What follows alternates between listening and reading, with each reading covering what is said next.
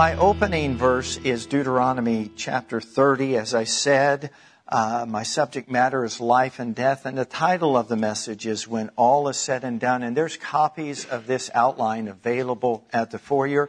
It's a little bit more extensive today, and I won't be able to cover all of this subject matter, but uh, please feel free to go out in the foyer and pick up a copy. So Deuteronomy chapter 30, verse 11, and we're going to read down through verse 20, and it reads this way For this commandment which I command you today is not too mysterious for you, nor is it far off.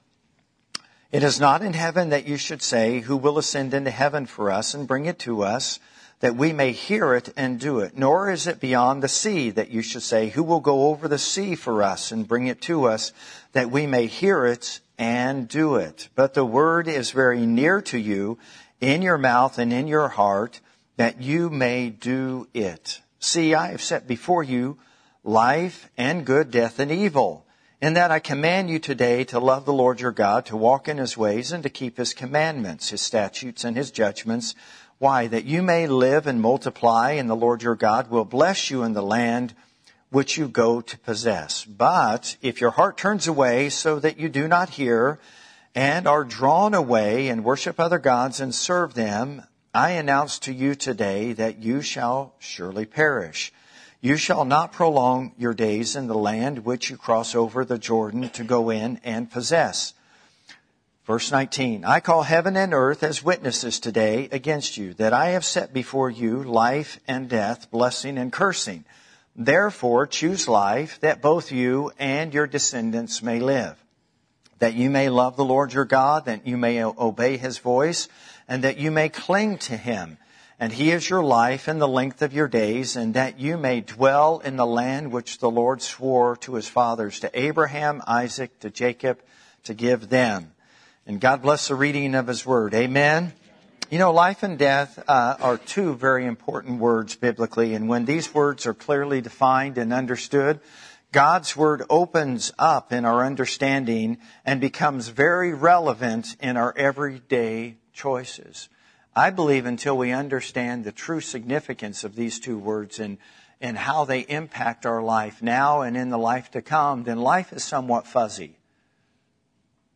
We have, we have more questions than we have answers, and we're more confused than we have clarity. But I think that as we understand what life is and what death is from God's perspective, then our life is enriched now and we have this blessed assurance of this life that is to come. And I believe that brings great peace and consolation to us in the life that we're experiencing right now. Questions about life and death date back to the Garden of Eden. They remain with us today and will be part of every generation going forward until the day that death is swallowed up through the glorious resurrection and return of Jesus Christ. And so scripture talks about different types of death. And I want you to go back with me to the book of Genesis because it's the seedbed for all scripture. And when we begin to understand what took place in the beginning, it helps us with the here and now because from the beginning, things were not always the way that they are right now. And things got altered and things changed. But we can see here in Genesis chapter 2 and in verse 17, it reads this way. This is God instructing Adam and Eve. He said, But of the tree of the knowledge of good and evil you shall not eat, for in the day that you eat of it you shall surely die. Now in the Hebrew, the word die here is rendered, or it should read, in dying you shall die, which implies there's more than one type of death. In dying you shall die is how the Hebrew language communicates this word in partaking or of this temptation and disobeying the commandments of God, then death becomes part of the story. And there's three types of death that Scripture talks about. The first is spiritual death. And when I talk about death, let's understand, first of all, what it is not. It is not the cessation of existence. For you were created as an eternal being. You're clothed in humanity or in flesh, but you are a spirit. And the apostle Paul prayed in 1 Thessalonians chapter 5 and verse 23, and I pray that your whole spirit, soul, and body be set apart or sanctified until the coming of our Lord Jesus Christ. And so you're not just flesh and bone and sinew and organs and a mind and an intellect and emotions. No, you're a spirit. You have a soul, a mind, a will, an intellect, emotions, and you temporarily, I temporarily, are living in an earthen vessel. And this earthen vessel is what we become so familiar and attached to in our journey here on the earth. But what we really become attached to is really the person inside the vessel. If you really consider it, you, you may have liked the outward package, but you probably fell in love with the inward package. Uh, and that's what drew you to that individual. And so when it talks about death, it's not talking about the cessation of existence, but it means to be separated. When you understand that death is, doesn't mean that it's over, it just means temporarily there's a separation. And to be separated from someone means that you're just on separate pages. You're going separate directions. You're doing separate things. And that's what happened when sin entered into our life. We entered and we started going on a different path, a separate path than God's path. A separate way of thinking than the way that God thinks. A separate way of living than the way that God lives. But God does not want to be separated from us. Can I get a hearty amen? But let, before I get ahead of myself and get excited and, uh, let me share with you spiritual death is the separation of the human spirit from God. That's, that what took, that's what took place in the garden, that man was separated from God. That's spiritual death. That means that death entered in to the spirit of man and therefore the need for man to be born again. Because man is born into sin, spiritually dead unto God. And therefore a man must be born again. Jesus taught us that in the great lesson that he shared with Nicodemus. How is a man born again? Well, that which is born of flesh is flesh. But notice what Jesus said, that which is born of spirit is spirit. Don't marvel. Don't let this trip you up. You must be born again. Why? Because sin has entered into the story between God and man and we're separated from God. But Jesus came to reconcile us and to bring us back into union with Him. So the second kind of death after spiritual death is physical death. You die first spiritually then what catches up is your physical body. Your physical body passed away. Now, man was not created originally by God to pass away because he was created in the likeness and image of God, but he did pass away. And I know many of you have read through the Old Testament, and um, it's amazing how long it took for physical death to catch up. I mean, the first chapters of the book of Genesis, people lived a long time. Now, if they lived in the, like where we live, that's a lot of winters. 969 winters for Methuselah, uh, the man that lived the long, that's a, and, and he didn't maybe, you know, he couldn't hop a train or a plane or, and go down south. I mean, he was like, this is where I am and this is these, this is where I live. So just as a, as a caveat there, I mean, the, the intervention of God in the book of Genesis is amazing to me, uh, and and how he he recognized that man, if he lived too long, would keep getting it wrong over and over and over and over and over and over and over and over again. And it would drive him farther and farther and farther and farther away from God and would cause his heart to become harder and harder and harder and harder towards God. Therefore, God intervened because He's merciful and He said, all right, 900 years, that's too many. Well, you know, we'll set the span of a man's life for 120. And that, that means that, that God has given parameters and, and a certain timeline for this physical body to be here and to serve and to glorify Him. So physical death is the separation of the human spirit from the human body. And then eternal death is talked about in Scripture, and this is eternal separation from God. It's also referred to in Scripture as the second death, and this is what takes place if a person is not born again. They die physically, then they enter into judgment and second death occurs. They, they not only are dead spiritually, but they're dead eternally and therefore they're separated from God for eternity. But that's not God's will for anyone. He doesn't want anyone to perish or to be separated from Him eternally. Therefore, He loved the world and we know that because He sent His only begotten Son to save us from our sins. So let's also talk about life and the definition biblically of the word life. This is both physical and eternal. Scripture speaks about an outward man, an inward man, about a mortal or uh, corruptible, and it also talks about immortality and incorruption. It talks about a natural man. It talks about a spiritual man. It talks about the hidden man of the heart. So it's not silent in regards to the subject matter of life. And so life that that uh, that we're experiencing now uh, is is a physical life, but there also is eternity in front of us, and either that is life or death, and that's based on what a choice. That's why Deuteronomy chapter 30, when the Lord through Moses is recalling and reminding the people of God that they have one of the greatest gifts that is bestowed upon them, and that is the gift of choice. And he said, everything is lying before you. Now you have to make the right choice. And he gives us insight by saying, choose life, that both you may live and your descendants. So your choice for Jesus, your choice for life, your choice for living for the Savior does impact other people.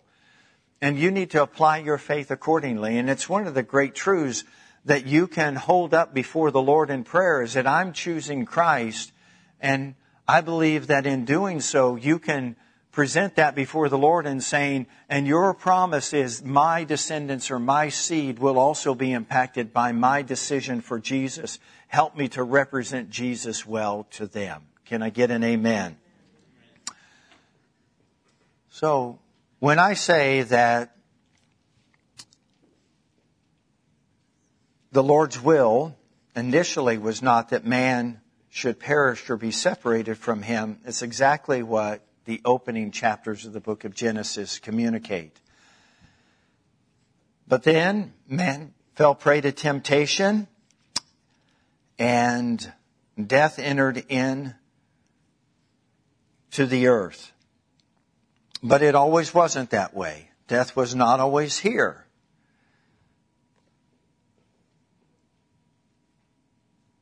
In Genesis chapter 2, in verse 15 through 17, the Lord God took man and he put him in the Garden of Eden to tend and to keep it. And the Lord God commanded the man saying, of every tree of the garden you may, freely eat, but of the tree of the knowledge of good and evil you shall not eat, for in the day that you eat of it you shall surely die. And so man knew that he was not to partake of that particular tree, was not to go down that path, but God was not going to violate man's sovereign right of choice or his ability to make a decision. And, and God always wants us to choose him. But the word choice is interesting, isn't it? It means there's an alternative path. I mean, you can't choose if there's only one path. If there's multiple streams or multiple paths, then there is no choice to be made. But because there were and there was going to be other decisions or other paths that people could take. God not only instructed them, but He warned them, if you go down this path, the, the consequences are real. And therefore don't go down that path. But man went down that path, and because of that, death entered in to humanity and, and was passed on from every generation from, from Adam and Eve. So this intruder called death, God only, not only warned us about death, but all of the ramifications because of it. We see this in Genesis chapter 3, and this is after Adam and Eve have fallen prey to temptation, and the Lord comes and He's giving them instruction Verse 16, to the woman he said, I will greatly multiply your sorrow and your conception. In pain you shall bring forth children. Your desire shall be for your husband, and he shall rule over you. Then to Adam he said, Because you have heeded the voice of your wife, and have eaten from the tree of which I commanded you, saying, You shall not eat of it. Cursed is the ground for your sake. In toil you shall eat of it all the days of your, your life, both thorns and thistles it shall bring forth to you. Have you noticed in this dry season that your grass has gone dormant, but the weeds have gone crazy? Yeah, another, another reality that the Word of God is true. And so you don't have to water weeds. Somehow they thrive in heat and barren and, and desolate conditions. And he says, and you shall eat the herbs of the field and the sweat of your face shall, you shall eat your bread till you return to the ground for out of it you were taken, for dust you are, and to dust you shall return. So here's, here's what the Lord is saying is that you, you made choices, but in the midst of your choices, these are the consequences. This is, this is the world in which you will now work. And this is what work looks like. This is, uh, for the, for the ladies, this is what conception and, and childbearing and birth is. Um, and I know there's people that are out there that, that say, you know, hey, uh, uh, you know, that teach or, or propagate that women won't have challenges or difficulty in, in childbirth. And, uh, but I think they're confused about the difference between the ramifications of the fall of man and the blessings that redeemed us from the curse of the law. Those are two different subject matters altogether. So the result of the fall is still with us, right? But we're redeemed from the curse of the law. And nowhere in that curse did it say that women would not have challenges in childbearing. It's not a good doctrine. It's not. And there's hundreds of thousands of women that can testify that they were believing God that they wouldn't have labor pains or they would have an easy delivery and it wouldn't be any problem and they experienced just the opposite. But someone told them, no, you can just believe God and you won't have any pain in child delivery. And how many ladies in here had some pain in child delivery? And what it tells me is that, that, that if it was a doctrine and if it was true, it would be a blanket statement for all women who could believe. But there is a difference between the fall of man and the ramifications from the fall and Christ redeeming us from the curse of the law. Right now in Genesis, when this occurs, the law is not even on the books. It would take hundreds of years before the law was actually completed with all of its commandments, ordinances, and things. Now, the men also understand the reality of this consequence. And so do ladies that, you know, if you're going to get it, you're going to have to do what? You're going to have to work for it. And there's some sweat and some sweat equity and some effort that you have to put into it. And so isn't it amazing? Just to show you, I'm trying to help some of you in here. When anything is a good doctrine, it's good all through the context of what's being communicated. I, have never heard anyone say, to those that work or labor in the field, hey, you can just believe God and you'll never sweat a day of your life. Are you following me? Now, this may just be for a select few, but I'm all for getting one or two of you out of the ditch and the rest of you can just come along for the ride for a minute. Can I get an amen? In other words, you know, if it's true biblically, every aspect of this scripture would be true regardless. I was with Kendall the other day, and just the thought of it being 75 degrees caused his forehead to begin to break out in a sweat. And I couldn't say to him, you know, Kendall, if you had faith, you would never sweat. You would you never sweat. You'd never have everything would come easy. You wouldn't have to deal with thorns and briars and thistles and, and it wouldn't be labor to bring forth fruit into the field. Can, can you see where I'm coming from now? Amen. I think I'll move on. I made my point. So this intruder called death has come into the world and, uh, and impacted humanity, not only in the first family, but every family that has followed. So God loved Adam and Eve enough, though, to communicate those truths to them. But he also did something that is amazing in the midst of this. In the midst of this mess, God prophesies about a Messiah. So let's go back now. We're still in Genesis. Let's go to Genesis chapter 3 and let's look at verse 15.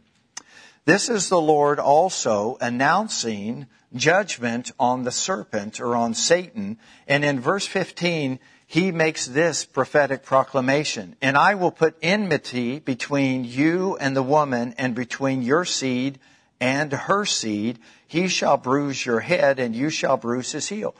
Here it is in the midst of this mess of death entering in and man now being separated from God and dying spiritually. Physical death will come. And then for those that don't know or accept God into their life, eternal death will happen. And now life has been altered and it's not the same. And fear has come in and blame is now, uh, uh, you know, part of a relational uh, a component that was never there before and, and, and people are covering up themselves because they're aware of their nakedness and now they're ashamed and all of these negative things came into the world. God showed up in the middle of the mess with a redemptive thread and he said, I'm going to do something through a seed.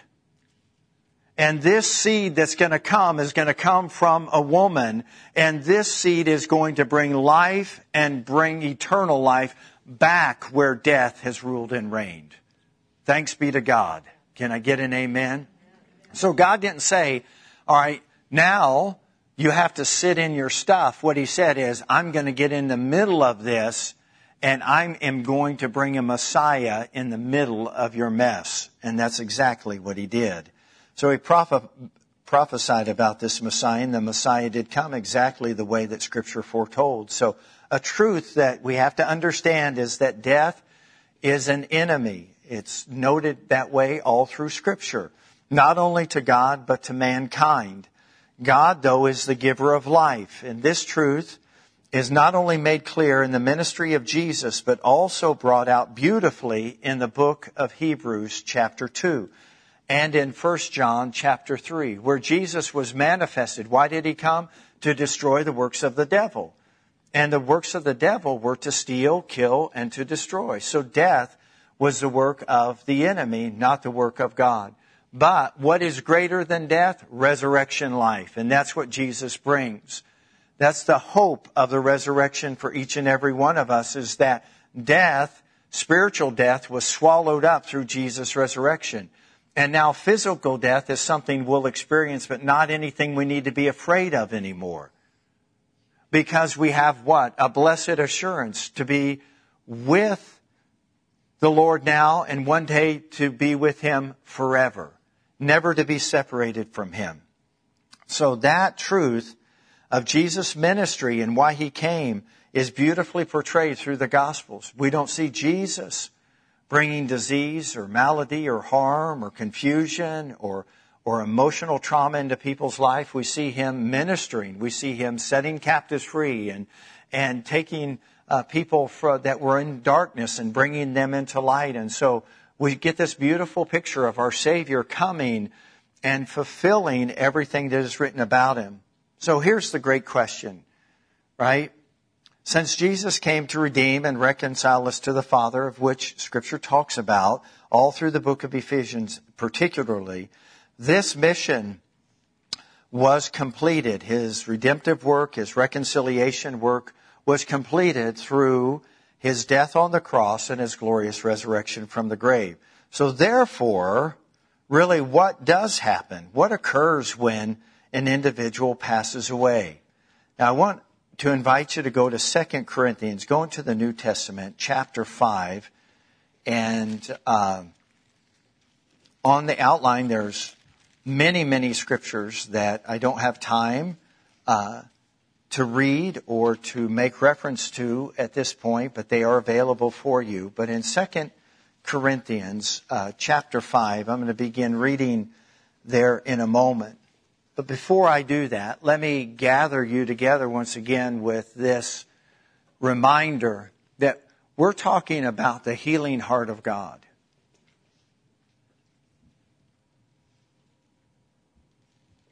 God is just and righteous. God is holy and perfect.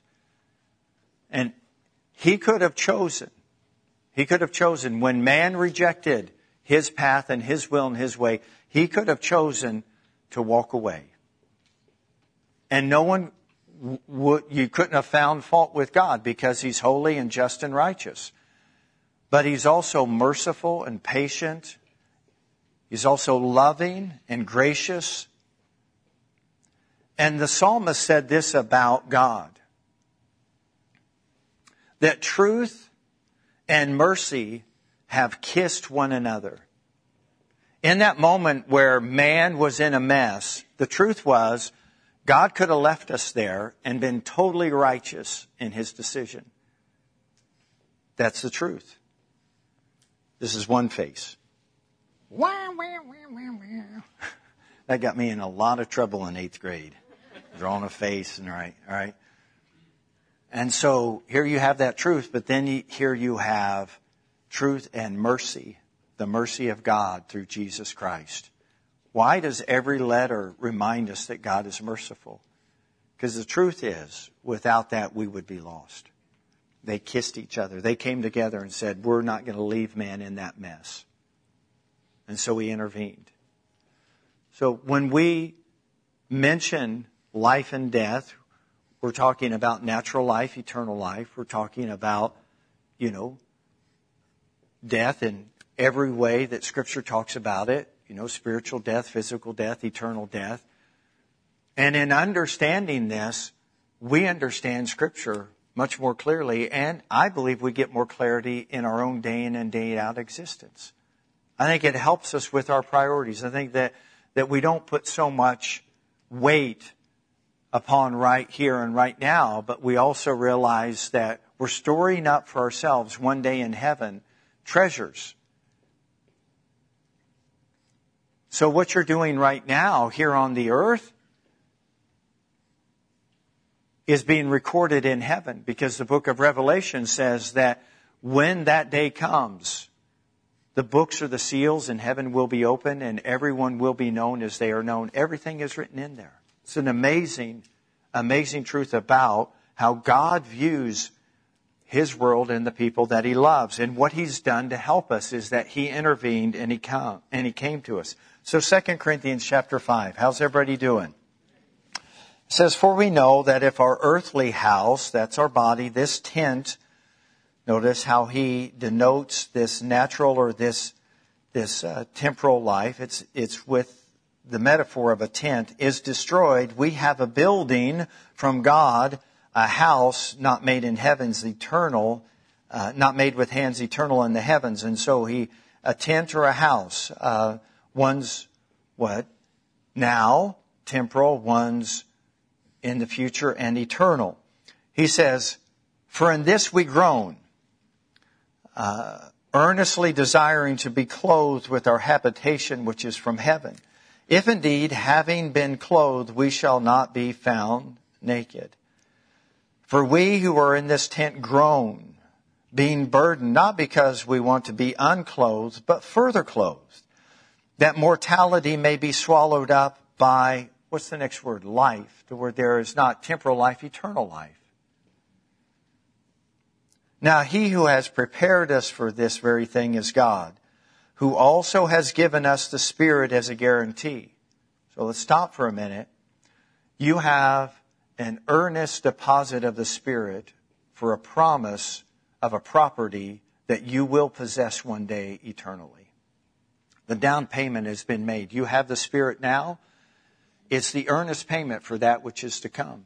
In other words, you're already, your down payment for your home in heaven is already taken care of. Now, in order to experience it, your lease, which is temporal, in this tent has to expire. But then you get to go to your home or your house, eternal in the heavens, of which you have the Spirit as a guarantee saying it's already taken care of. No payment necessary. Don't sweat it. There's a place for you. He goes on and he continues to encourage us. Verse 6. So we are always confident. Confident what? Knowing that while we were at home in the body, we are absent from the Lord. So right now, we're somewhat comfortable in our natural condition. But one day, we're not going to be so comfortable in our natural condition. And at that point, when this natural body begins to decay and fade away, and this tent is no longer a suitable habitation, don't worry, you have a home or a house in heaven. This is the healing heart of God. Not only did He come and make all things new for us and wipe away every sin and every stain of sin in our life, He is preparing a place for us with Him in heaven. This is the healing heart of God because God knows that death is in the world, and since death is in the world, everyone will experience physical death unless the Lord come and receive him, us to himself. And he goes on and he says, For we're confident, verse 6, knowing that we were at home in the body, we were absent from the Lord. For we, right now, in this current tent, walk by faith and not by sight. And we are confident, yes, well pleased rather to be absent from the body and to be present from the Lord. So he's saying this tent is, is pretty, pretty good right now. But compared to that which is to come, I'm looking for the trade up. I'm looking forward to the trade up. I'm looking for this, the day that we, you know, all, we cash in all our coins and we go on and we be with our Savior.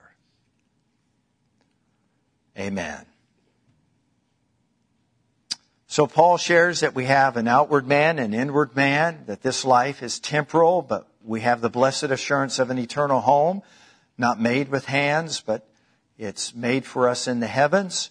And he also gives us heaven's perspective of death to bring comfort to us in our time of loss when he says these words, to depart and to be with Christ is far better. To depart and to be with Christ is far better. So there was a day that we arrived. We would say that was your birthday, the day that you arrived. And there's a day that you'll depart. First appointed unto man once, only once, once to die, and then the judgment. And every man should prepare for that day while they're here because we can't prepare for that day once our departure has taken place. Therefore, the instruction I have set before you life and death, blessing and cursing. Therefore, choose life that both you and your descendants may live. Helps us to understand the most valuable, important decision that we could ever make is to choose life. And to choose life means to choose God because God is the author of life. And to choose life is to choose Jesus because he came that we may have life. And when you chose life, what you did was you chose not only for you, but for your descendants and for your future home in heaven. This is a healing heart of God. Because there is a day, saints, where someone may be praying for your healing and the healing doesn't manifest, or praying for a miracle and the miracle doesn't manifest. But for the believer, reservations have already been accepted. And the welcome wagon is waiting for you to come home. When, when that day comes, right? To be absent from this body, this temporal tent, I'm at home with heaven. I just go home to my Father. Now, a word to those of us who have all lost loved ones, and I don't know one of us in this room that hasn't experienced that unless you're very young and have been very fortunate. For the believer, this is a win-win proposition. Now, for the believer that's left behind, there's a season of sorrow. And this is talked about all through Scripture also. And we do sorrow, but we sorrow with an eternal hope, but we do grieve. But the grieving draws us closer to God because He's the God of all comfort and all consolation. When I'm hurting, I go to the God of comfort and consolation. I go to the God and the Father of our Lord Jesus Christ. I cry out to Him and I ask Him to come with His mighty comfort, the Holy Spirit, and to comfort the downcast and the brokenhearted and to mend and to strengthen me because I am temporarily separated from someone that I loved. But it's temporal, but it's real. Grief is an interesting season in someone's life because no one can determine the length of the season. The season determines that. And there are several variables. There's a matter, it's the studies are, are, are very enlightening and, and good for us to know about. The, the season of grief can take place because of the proximity of someone to your heart, how close they were to you, how, and, and we wonder sometimes, you know, why are they so downcast? Why is their heart so heavy? It's because of the investment relationally that they had in that with that person. Um, and that's why we want to persuade people that this life, as valuable as it is, as comfortable as you may be right now, as, as healthy as you may be right now, that's not always going to be the case. There comes a day wear this body begins to show the weather and the where.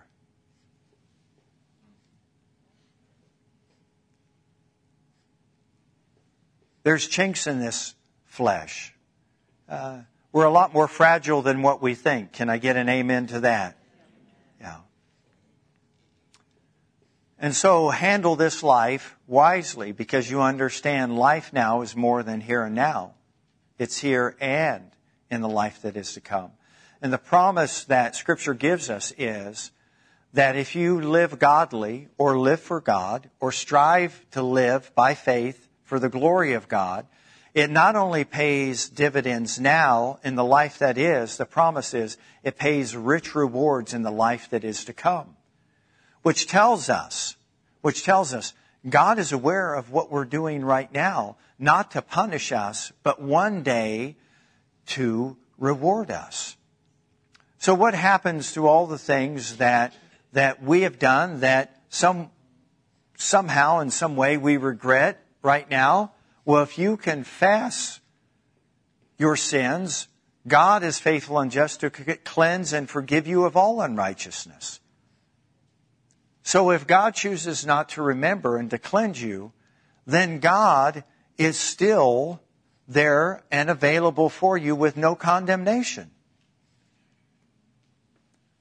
What happens to areas in our life where maybe we haven't been so willing or so open or receptive to talk to the Lord and to lay our sins at His feet.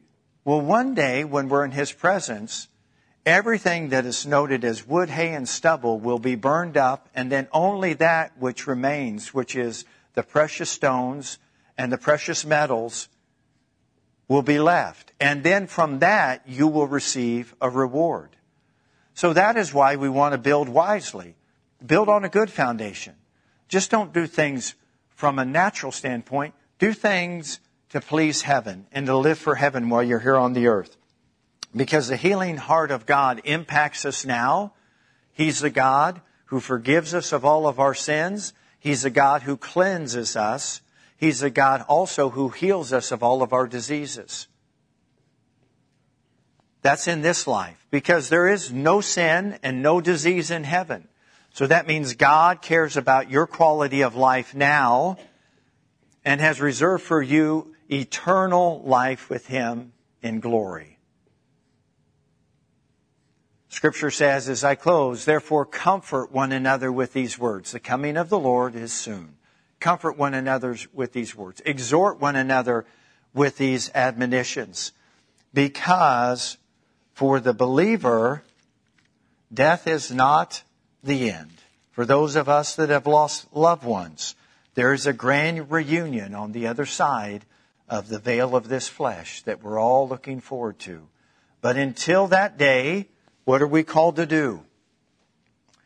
For we walk by faith and not by sight.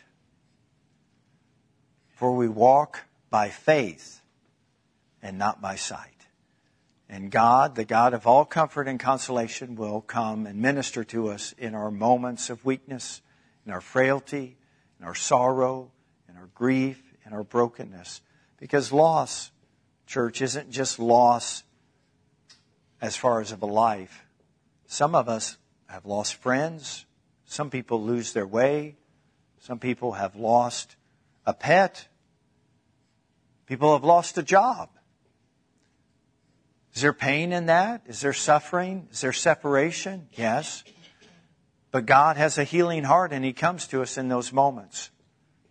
People have asked, and I'll close with this because I could go on and on because this is one of my favorite subject matters in Scripture because when I began to understand the message and the meaning of life and death, God's Word took on a whole different realm to me. And now it was not just getting all that I can, can all I get, and sit on my can while I'm here on the earth. No, it was about something much bigger and something much better and something that's real, that's reserved for us in heaven. And thank God for this life and the people that you love and the memories that you make and the things you get to enjoy, but nothing can compare to heaven. And that's why Jesus came, is so that we could have a home in heaven with Him. And what Adam lost in the garden, the first Adam, Jesus, the second Adam, came and got it all back. He got it all back. Thanks be to God for Jesus. Can I get a hearty amen? Amen. Amen. So comfort one another. If you know someone that's down, go to them and comfort them. Remind them that God is with them in their pain and in their trouble and in their sorrow. Pray with them, sit with them, walk with them, because the season of grief can be as short as a year and as long as five to seven. The variables that intermingle with that all are part of it. It can come and go. How many of you experience like, I was doing great until all of a sudden, and that all of a sudden something, but in that God is still with us. God is still with us. Amen. Thank you for listening to today's message. We hope that it encouraged or inspired you to God's best.